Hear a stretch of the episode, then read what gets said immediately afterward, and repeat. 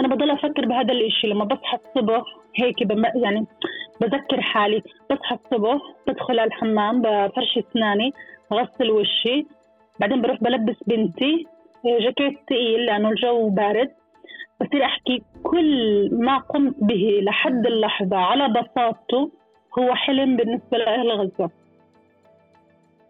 طلع بيان أحد بيانات لمؤسسة الأمم المتحدة اليونيسف، بيان قبيح يعني كثير خجول، فيش في إدانة. رويترز لما ما تصح فيها فيش في إدانة. ليش إحنا صرنا هيك يعني كأنه عار إنه حدا يقف معنا يعني؟ من إمتى يعني من إمتى كانت فلسطين والهرتج تبعها الإرث تبعها كله عار لأي حدا؟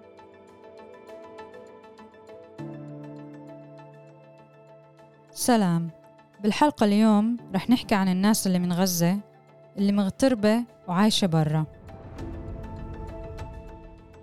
عن وضعهم هم في هاي الحرب، عن خوفهم وقلقهم عن عائلاتهم، عن تواصلهم مع العائلة في ظل الانقطاع على الشبكة والمحاولة على مدار أيام تمسك حدا وتطمني عن الناس هناك، المحاولة للمساعدة من برا مش بس لأهلك، أو بالأحرى بقية الناس بهيك ظروف كمان بتحسيها أهلك. معي بهاي الحلقة أسماء الغول وعبير أيوب، صحفيتين من غزة مغتربات بالخارج. سجلت هاي الحلقة ما قبل الهدنة، أي بتاريخ 22/11/2023. أسماء الغول في حينه كانت لسه مضربة عن الطعام حتى تدخل الهدنة إلى حيز التنفيذ. تم نشر الحلقة بعد ما يقارب 60 يوم على الحرب. مرحبا عبير، شكراً إنك معي بهاي الحلقة. عبير، عرفيني عن حالك وقولي لي مين موجود من عائلتك بغزة اليوم؟ اسمي عبير أيوب، أنا فلسطينية من غزة. أنا حالياً عايشة بإسطنبول. أنا الوحيدة من كل إخواتي وعائلتي اللي أنا عايشة برا بغزة. هلأ في أبوي وأمي وإخواتي 9 وولاد إخواتي أكتر من 30، أولاد إخواتي وخواتي، علماً إنه أنت عم تحكي عن 9 متجوزين، حتى أحفاد إخواتي، فكل العيلة هناك وكل حدا موجود بمنطقة. وكيف عم تمرق عليكي؟ بداية عليكي وبعدين نحكي عليهم. كيف عم تمرق هاي الأيام؟ هاي الأيام كتير كتير كتير صعبة ويعني عم تمرق أطول من أي يوم عادي قبل الحرب. كمان جوزي أهله كلهم بغزة وولاد إخواته وأمه وأبوه، فإحنا 2 متوترين. إحنا 2 أول إشي كتير بتعملي شغل، يعني بتعملي إنه أنت يونيد تو فولو، بتضلك تتبعي أخبار ما بتنطبع، بعدين بتتبعي المناطق وين القصف عم بيصير وبتصير تشوفي مين إلك بهاي المناطق. فأنا بيكون الضغط إنه أنا وكمان بأهل عبد الله، أنا أهلي بالشمال، أهل عبد الله بالجنوب. بعد ما بيكون مرة مثلا أو مرتين صارت إنه القصف كتير قريب على وين أهلينا. أول الحرب كان عادي بنتصل، حتى لو ما فيش إنترنت يعني عادي نعمل مكالمات، بس مثلا آخر أيام يعني آخر 10 أيام صدف بيلقط معنا التلفون. كتير الوقت عم بيكون صعب. كمان مثلا آخر أيام يارا بنت أخوي ضلت بالشمال وقالت أنا فيش حدا بيطلعني من بيتي، وهي بيتها بس إلها 2 ساكنة فين، يعني بلاش متزوجة إلا 2. وهي وجوزها إنه عراينا إحنا بنقول زي اللي بانية بيتها طوبة طوبة، ما فيش حدا بيطلعني من بيتي. والشمال يعني ضرب كل الوقت ضرب، وفيش عندها تلفون. فيارا أكتر واحدة يعني تعبتنا، وإنه أنا بالآخر فقدت الأمل منها إنه خلاص مش راضية تترك البيت. فاضطريت إنه نحكي مع الجيران، أضل أحكي مع القرايب وأحكي لأهلي احكوا مع يارا شوفوا إيش وضعها، يقولوا لي بنعرف إنه هي لسه عايشة، يعني هذا اللي بنعرفه، ما بنعرفش ولا إشي تاني. بس باليوم 44 يعني من الحرب، كأنه مبارح لما ضربوا بيت لاهية حزام ناري وإجا الدفاع المدني وخبط على بابها وقال لهم اطلعوا، بس ساعتها طلعت ونزلت عند بيت أهلي. هلأ طمنت إنها وصلت على بيت أهلي، بس أنا اليوم يعني حاسة إنه أنا من أول الحرب مخي ما طفاش، ما طفى ولا شوي، وغيره كمان عم بشتغل. وكمان في إشي آية بدي أقول لك إياه، إنه إحنا اللي عايشين برا الحياة مكملة برا، فأنت عم تعملي الأشياء اللي لازم تعمليها. يعني أنا بصحى بصحي بنتي بفطرها، بعدين بنلبس وبنروح على الروضة، فأنا بوديها على الروضة. فأنا عندي شعور إنه في جوا حزن إنه الحياة مكملة برا غزة، الناس بروحوا على الروضات وعلى المدارس وعلى المطاعم وعلى الحفلات وكل، وأنا مجبورة أكون جزء من هذا العالم اللي حياته مكملة، لأنه بنتي لازم تروح على الروضة، جوزي لازم يروح على الشغل.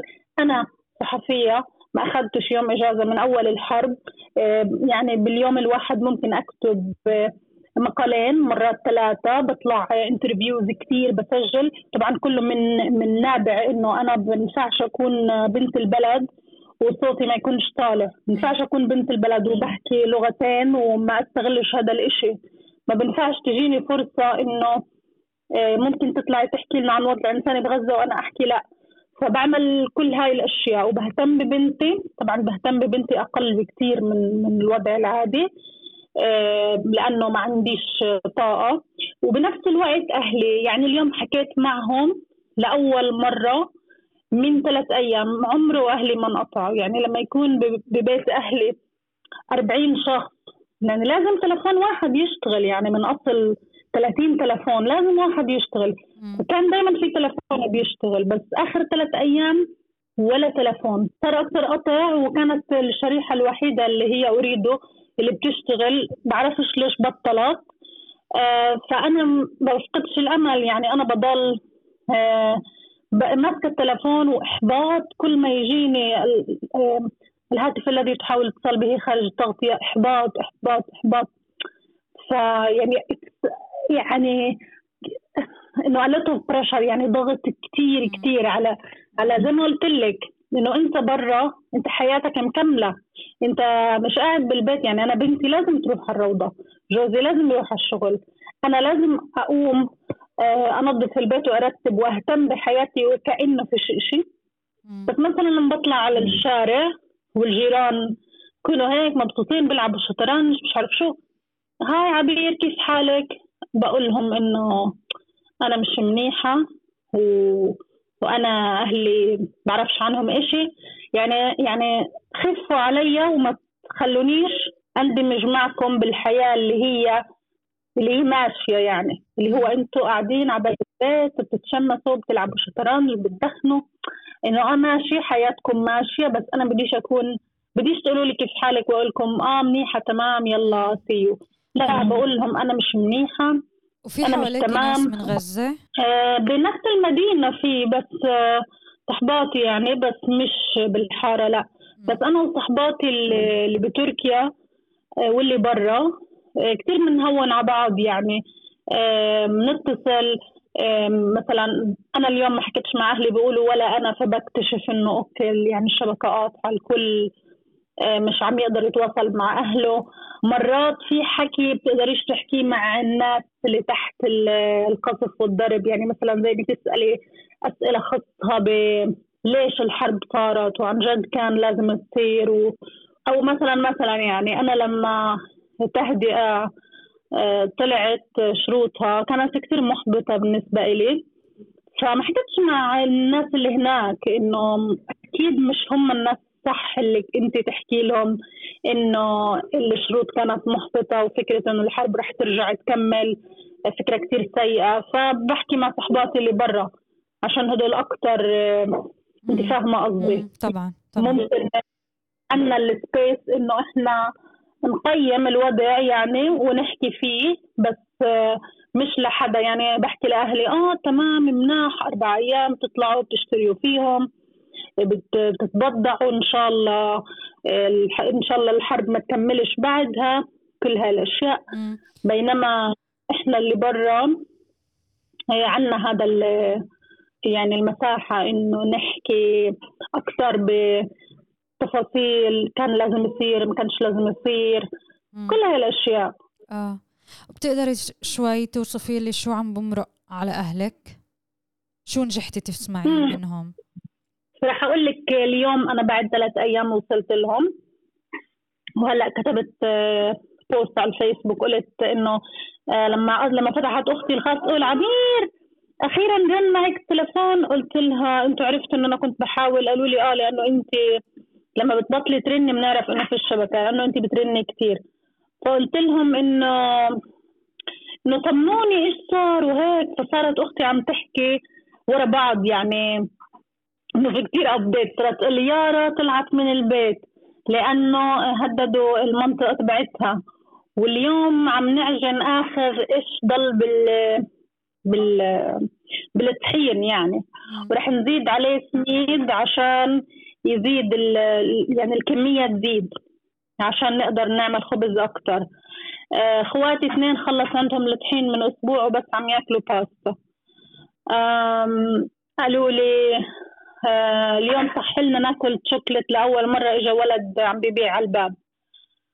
مثلا بضل أسأل أنا طب المية، بيقولوا لما بيكون في مية شرب بنشرب، لما فيش بنخلط الميتين مع بعض اللي نضيفها يعني مية شرب مع المية الثانية.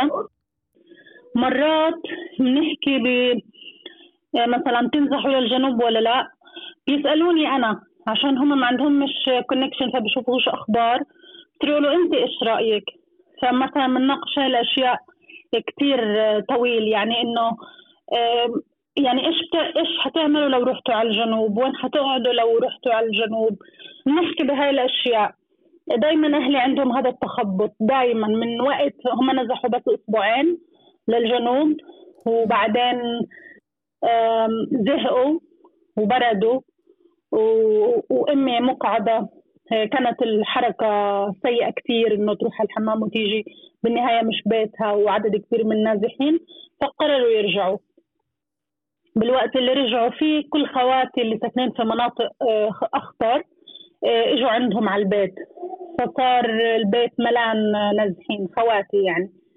فصفى إنه هلأ الناس كلها عم تنزح على الجنوب، فأهلي بيقولوا طيب إحنا إذا بدنا ننزح بدنا ناخد النازحين معنا يعني، بنفعش أنت إنه نترك البيت وما بنفع هدول يعني لجأوا عنا الناس، فهم كمان خواتي وجيزانهم وحمواتهم، معقول نتركهم ونروح؟ طب صفينا إحنا هلأ أكتر من 50 شخص، أنو بيت بده ياخدنا.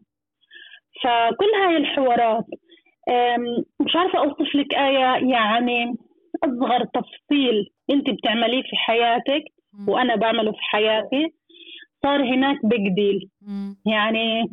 أنا بضل أفكر بهذا الإشي لما بصحى الصبح هيك يعني بذكر حالي بصحى الصبح بدخل على الحمام بفرش أسناني بغسل وشي، بعدين بروح بلبس بنتي جاكيت ثقيل لأنه الجو بارد، بصير أحكي كل ما قمت به لحد اللحظة على بساطته هو حلم بالنسبة لأهل غزة. صحيح. حلم إنك أنت توقفي تصحي من النوم تلاقي مية تفرشي أسنانك فيها، تغسلي وشك، تعملي قهوة لأنه في عندك مي نظيفة وعندك نسكافيه. شوفي كل التفاصيل كلها يعني أي إشي البني آدم العادي بيعمله هم ما بيقدروا يعملوه، حتى تفصيلة إنه يصحوا من النوم يغسلوا وشهم يشربوا قهوة اللي هو كل البشرية بتعمله.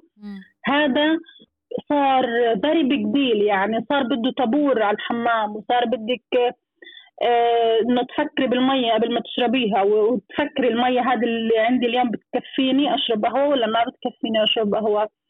بتروحي بلبس بنتي أواعي الروضة، بقول كل صحباتي اللي نزحوا بيحكوا لي إنه معهم غيرين لأولادهم بغسلوا واحد وبلبسوا واحد. فا أو ماي جاد أنا مع بنتي عندها مثلا 5 غيارات. يا الله إنه هذا الإشي بالنسبة لأهل غزة مش موجود. تمسك تلفونك في إنترنت تقولي هذا كمان بالنسبة لأهل غزة مش موجود. باخد بنتي على الروضة في تاكسي يوديني. أختي لما نزحت للجنوب ما لقتش سيارة توديها يعني أخذت حمار. أنت يعني أخذت لك أيام تطمني على أختك اللي عم تحكي عنها هلأ ياسمين. ياسمين طلعتها كانت في آسيا لأنه جوزها قرر إنه إحنا مش رح نضل، لأنه كانت دبابات قريب من بيتنا. جوزها وحماها قرروا إنه إحنا بدنا ننزح، فأهلي صاروا يعيطوا إنه يمكن ما نرجعش نشوف ياسمين، وإحنا مش عارفين مين الصح، ياسمين اللي بدها تروح على الجنوب ولا إحنا اللي بنضل بالشمال. إحنا مش عارفين الخير وين، إحنا مش عارفين الأمان وين. بس ياسمين كتير كانت خايفة إنه الدبابات عم تقرب. بهالحرب اللي انت فيها كمان مرة برا، انت كنتي قبل كم من شهر بغزة، شو الاشي هيك الاخير للختام اللي بيوصف شعور المغترب؟ انا لما رحت على غزة اخر مرة طولنا انا وجوجو، ضلنا شهرين تقريبا. حبيتها كتير كتير، ورجعت اتعود عليها خلال الشهرين. يعني اخر اسبوعين صرت حاسه انه انا ما بدي اروح، بس عبد الله لانه زوجي ما كانش معي صار يقول يلا روحوا انا اشتقت لكم، طولتوا كتير. بس انا كنت عم بستمتع بكل إشي بغزه، وكنا يوم يوم نروح على البحر، كانت صيف، ناس سعيده والحياه بسيطه والمدينه كتير صغيره، وانه كل إشي موجود، كل إشي موجود. يعني وأي إشي كان يخطر عبالي كنت ألاقيه، والأكل كتير زاكي، وأهلي كل الخميس بيجتمعوا، يوم الجمعة بنطبخ. فحسيت إنه أنا رح أرجع، يعني أنا رح أعيش بين إسطنبول وغزة خلص، مش رح أضل، مش رح أغيب سنة مثلا، رح أعيش 3 أشهر هان 2 شهر هان. هيك قررت، ولدرجة إنه قدمت على وظيفة عشان لما أروح على غزة يكون عندي إشي بعمله حتى لو عدت 3 أشهر. أنا عشت 3 حروب قبل هيك بغزة، بس بصنفهم مش حروب بالمعنى يعني الحرفي للكلمة، لأنه مقارنة بالحرب هذه اللي عم بتصير هم صفوا طبعا كانوا قاسيين، بس ما فيش إشي، فيش إشي بأساوي هذه الحرب اللي هو عمرنا إحنا بالحروب ما فقدنا لا أكل ولا شرب ولا اتصال ولا نزحنا بهذا العدد المهول. بعتبر أنا إنه اللي عم بيصير هو أكبر بكتير، يعني من أي إشي، من إشي إحنا ممكن نستوعبه. الناس اللي مش فلسطينيين الحرب هاي هزتهم وحركت فيهم أشياء، والحرب المرة هذه صفت الناس، يعني صفتهم لبني أدمين ومش بني أدمين. يعني بيّن يعني كانت حاسمة الحرب هذه، كانت حاسمة لكثير أشياء. فتخيلي إنه أنا بنت هاي المدينة، يعني أنا بفكر أول والحرب تخلص رح أروح، مش عارفة بأنو قلب بدي أشوف المدينة بهذا المنظر، مش عارفة كيف بدي أتحمل أشوف المدينة يعني عن بكرة أبيها تدمرت. يعني كل إشي أنا حبيته بالحرب بالزيارة الأخيرة راح، كل إشي شدني إنه أنا بدي أرجع للمدينة راح.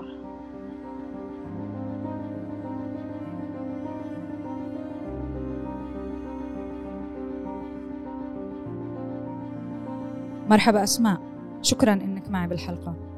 أسماء، أنت صحفية من غزة، مغتربة بالخارج، صار لك كم من سنة برا، وعندك ما زال في عائلة موجودة بغزة. مين موجود لك بغزة؟ في أختي، بنتها البيبي وجوزها، وفي بابا. وكيف عم تمرق عليك وعليهم هاي الأيام؟ كيف عم تحكي معهم؟ ما بنحكي، من امبارح ما حكيناش، وفي قصف كتير انتقامي وخايفين كتير عليهم، مش عارفين إيش نسوي لهم. هم بأي منطقة؟ هم طلعوا، يعني ما ضلش حدا مكانه، راحوا الوسطى. يعني لحظة، وإمتى آخر مرة قلتي حكيتي معهم؟ كأنه قبل امبارح. أول امبارح، وامبارح فيش ولا إشي، واليوم كمان. يعني امبارح مثلا عرفنا إنه بنت عمتي وأولادها توفوا بعد فترة، بس على الأقل أهلها بالجنوب قدروا يخبروا، بس الوسطى والشمال ما فيش تليفونات ولا إنترنت. عملياً يعني اكتشفت إنه بنت عمتك استشهدت بعد أيام؟ لا، بعد ساعات، لأنه الجنوب هي في الوسطى، بس أهلها في الجنوب قدروا يعرفوا. فهمت. راح حدا من هناك يعني بالسيارة علشان يتأكد لأنه سمع بالأخبار اسم العائلة. بهيك ظروف أنت شو بمرق عليكي؟ إحنا زومبيز، عايش الزومبيز، يعني عايش الميتين الماشيين. إحنا هيك في أوروبا يعني هلأ إحنا ماشيين زومبيز، يعني بيجي الناس حوالينا في حياة وإحنا ميتين فعليا، يعني ما بشوفش، بقدرش أشوف الناس، بتفعلش. طلعت من الدروس الفرنسي اللي كنت كثير فرحانة إني أنا دخلتهم، وكل شيء انقلب، يعني أخبار وطول الوقت على نحاول نساعد الناس، لأنه الناس داخل غزة فيش بينهم تواصل، نحاول نساعدهم من برا، ونشادات كتيرة بحاول أربط، وفي ناس زي كمان بحاولوا يربطوا وحاولوا يتأكدوا من أهلهم.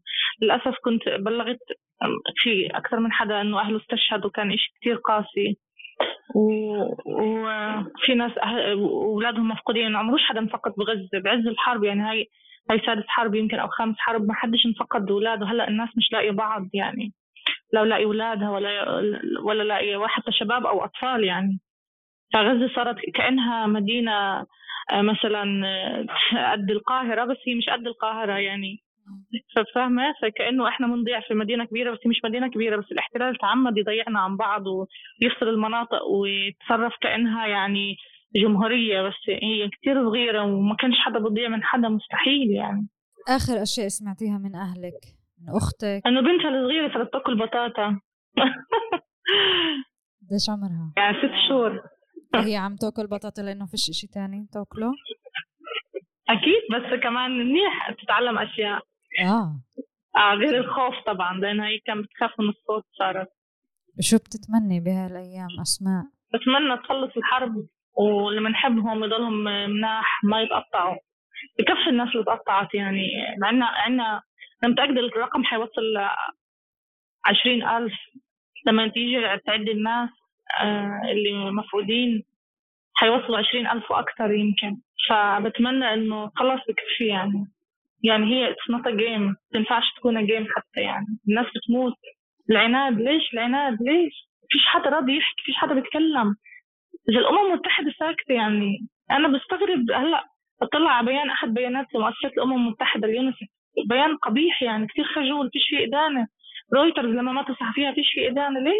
ليش إحنا صرنا هيك، يعني كأنه عار إنه حدا يقف معنا، يعني من إمتى كانت فلسطين والهرتج تبعها، الإرث تبعها كله عار لأي حدا. شيء كتير غير مختلف، غير المرات السابقة، يعني في تحييد وفي لفلسطين والأهل فلسطين، مش بس من الأجواء الثقافية، بحكي ككاتبة كمان من الأجواء العالمية ومن التضامنات الإنسانية والحقيقية. كيف أنت بتقيمي كواحدة كمان موجودة برا، الوقفات اللي أنت بالضبط حكيتي هلأ على التصريحات على أنا بحكي عن الجهات الرسمية، لكن الشعوب طلعت تأخرت أسبوع بسبب هجوم 7 أكتوبر، ما كانش واضح إيش بيصير. بس بعدين لما إسرائيل بسرعة خلت عن دور الضحية وصارت في دور الجلاد زي دايما، يعني ما بتقدرش تكون ضحية لأنها هي أصلا جلاد، فبسرعة العالم قلب ضدها من كتر المجازر اللي عملتها. فهذه المجازر خلت العالم يراجع نفسه والشعوب ترجع تفهم، ولا بالعكس عملت ريفرشمنت للقضية عند ناس كتير، خاصة في العالم العربي، يعني راحت سمعة الانقسام والاقتتال السيئة، ورجعنا للبيور الفلسطين النقية، يعني اللي فيها شر وخير. بس بنفس الوقت المؤسسات كمؤسسات الثقافية والحقوقية حول العالم مش موجودة، مش سامعة صوتها. لكن الشعوب لا طبعا، لندن أقل شيء طلع 300,000، باريس 80,000، يعني يوم الجمعة أنا في برشلونة هلأ، يوم الجمعة في طلعة مظاهرة مدارس، تخيلي يعني مدارس طالعين مع فلسطين. هو عادة هون ما بيصير هذا الشيء في أوروبا، يعني إنه تسييس المدارس والأطفال، بس طالعين مع يوم الجمعة هاي. أسمع، إمتى آخر مرة كنت بغزة وشو متذكرة منها؟ آخر مرة كنت في 2016 لما طلعت على المعبر، كنت بستنى الدور. طبعا قعدت استنى الدور أنا وابني وبنتي 1.5 سنة، كان عندي شيء ثقافي أعمله، وبعدين ما رجعتش في 2016. آخر شيء بتذكره بتذكر قعدتنا انا واهلي في البيت، والبيت اول اشي راح في الرمال هو هذا البيت، راح قعدتنا بنحضر تلفزيون نضحك نعمل اكل، البيت راح والمنطقه كلها مش موجوده. هلا اول شيء دمروا الرمال، تعمدوا يدمروا المناطق الحلوه اللي لها طابع ممكن اقول برجوازي يعني تجاوزا، في شيء برجوازي بغزه. وقصف العائلات اللي من اهل غزه الاصليين يعني تعمدوا يبداوا بالشيء اللي ما بنضربش، فاهمه؟ الشيء اللي كل حرب ما بلمسوه اللي هم عائلات اهل غزه ومبانيهم والرمال وفهم كيف بيوتهم، يعني لانه عاده هم بيضربوا المخيمات في الاول. وكيف شعورك كمغتربه عم بتشوفي كل هاد وبتطمني بين الحين والاخر، اللحظات اللي بتنجح تمسك؟ شعوري اني بدي اطير اخذهم وارجع هون، بس ما فيش حدا بطير غير أرواح الشهداء. هلا هم اللي بتجاوزوا الحصار، غزة حصار مشدد كتير يعني. أنا نفسي هيك أخذهم وأجي هون، مش عشان هون أحسن، لا هون هلا يعني بعد الموقف الحكومات الأوروبية كتير كرهنا، إحنا كتير فلسطينيين كرهوا وجودهم هون، بس أي مكان يكون بعيد عن الموت يعني القتل. وأسماء أنت مدربة عن الطعام. ايوه ان شاء الله بكره اكل في السيس فاير. اليوم 30 يوم قررنا احنا في الجروب الفريق اللي مضرب عن طعام انه في السيس فاير نوقف، واللي هو احنا 30 يوم قلنا في اثنين تعبوا. نعم. مين الجروب عشان الناس تعرفش؟ مجموعه من مجموعه من الصحفيين الكتاب الناشطين من تركيا من اسطنبول ومن السويد ومن لندن، وأنا من فرنسا، وفي معانا من مصر 2، من السعودية، في كمان عرب وفلسطينيين، في من الجزائر. بس أنت من غزة ولا يعني كمان ناس من غزة؟ في من غزة قاعدين برا، وفي عرب قاعدين برا كتير. في عنا كبشة من غزة، يعني هذا أقل شيء بنعمله إنك تمتنع عن شيء له علاقة بالحياة، يعني علشان تحس اللي هناك اللي مش قادرين ياكلوا ولا قادرين يشربوا ولا قادرين يعيشوا حتى الأبسط الحقوق، الحياة مش موجود. الناس بتقول لي عشانكم فلسطينيين اخترتوا يعني الموت كمان مرة في الاعتراض. قلت لهم لا، يعني هي حرب بشعة بدها اعتراض قوي راديكالي زيها يعني. الوضع صعب وهيك. إذا بدنا نختتم وننهي، ويعني تحكي بس شكل التواصل مع العيلة بهيك ظروف، وإنه العيلة بتكبر وبصير في كمان ناس اللي أنت بتتواصلي معها وبتصير جزء من عيلتك، تطمني عليها وتحاولي تساعديها. أنا بنساش حدا طلب مساعدتي، لا، ويعني لما بتصلوا الناس يبعتوا بدوروا على حدا، وأنزل مناشدة، أو أحس أنا بعرف حدا في المنطقة أو في المستشفى الفلاني وأطلع عليه وأسأله عن الجريح اللي أهله مش قادرين يوصلوه. في كتير جرحى مصابين في المستشفيات أهلهم مش عندهم، لحالهم من غير مرافقين. فأنا بعمل كل شيء وما بنساش حدا، يعني لو ما قدرتش أوصل برجع له وبسأله. إذا لقى في مثلا ست مش لاقي بناتها التنتين يعني، وفي حدا شافهم مع ستهم في الشفاء، وبعدين حدا شافهم في المدرسة بس مش قادرين نوصل لحدا منهم. في حدا بقول بنت واحدة كانت معها. فهيك الناس قاعدة بتضيع عن بعض، بتتوه يعني. تشقفنا عن جد، مش بس الأجساد اللي تشقفت وصارت قطع، يعني كمان الصلات الاجتماعية والعائلية. يعني انت تخيلي لما تكوني في هذا عصر التقدم والحضارة والكوميونيكيشن وما تقدريش تعملي تليفون أو رسالة واحدة، لا دولية ولا واتساب ولا فيسبوك ولا أي نوع، لا أختك وأبوك اللي تحت القصف. يعني شو بكون هذا اسمه؟ هي يعني شو بكون هذا غير كل المآسي؟ شيء تاني، جرائم حرب غير هاي الكوميونيكيشن، انهم يقطعوها ويكونش في عندك اتصال مع اهلك. يعني ليش انا اهلي استنى يموتوا؟ ليش؟ مين حكى هيك؟ مين حكى لازم احنا نستنى اهلنا يموتوا؟ ليش بنقعد من حرب لحرب نستنى مصايب تصير؟ ليش ما نعيش طبيعيين؟ انا كنت بحس بحالي صارت اموري طبيعيه وتخلصت من حرب، لقيتها قاعده بتلحق فيها وين ما كان. مش بس انا، كل الفلسطينيين في الغرب بعد ما يكونوا بدهم يبدوا حياتهم ويصيروا جزء من المجتمعات الجديدة. هذا شيء إيجابي أنا بعتبره. يشتغلوا، يعني بتصير الحرب بتشدهم لورا واهلهم بروحوا بيسيبوا شغلهم وبصير على الاخبار وبتجيهم الأسوأ الاخبار يا ويلي، وبكونوا فاقدين اهلهم وبعرفوا مرات بعد 3 أيام و4 ايام بسبب قطع الاتصالات. ليش حدا كان بيرجع على بيته يرجع لاهله وما يعودش في إشي تاني، ما يعودش في الشبكة الاجتماعية اللي كانت حاسس فيها بالأمان هو بالغربة. الوطن هو هذا، مكتوب علينا. أتمنى أنه نعيش أيام واقع أفضل، وأنه تضلك مطمنة على أهلك وأختك وعائلتك والناس اللي بتحبيها اللي موجودة بغزة تضل موجودة، ونلملم نلملم بعد ما ينتهي كل هذا. يمكن، بس أنا أشك هاي بعد الحرب هاي غير.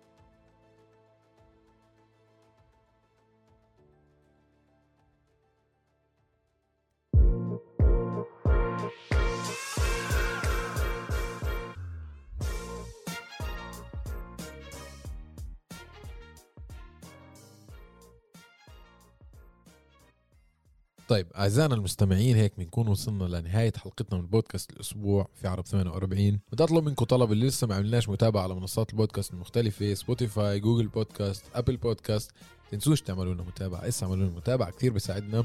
تنسوش تبعثوا لنا مقترحاتكم وملاحظاتكم على الحلقات السابقة وعلى مقترحات لحلقات قادمة. أو للأسبوع القادم لقاء آخر، يعطيكم العافية.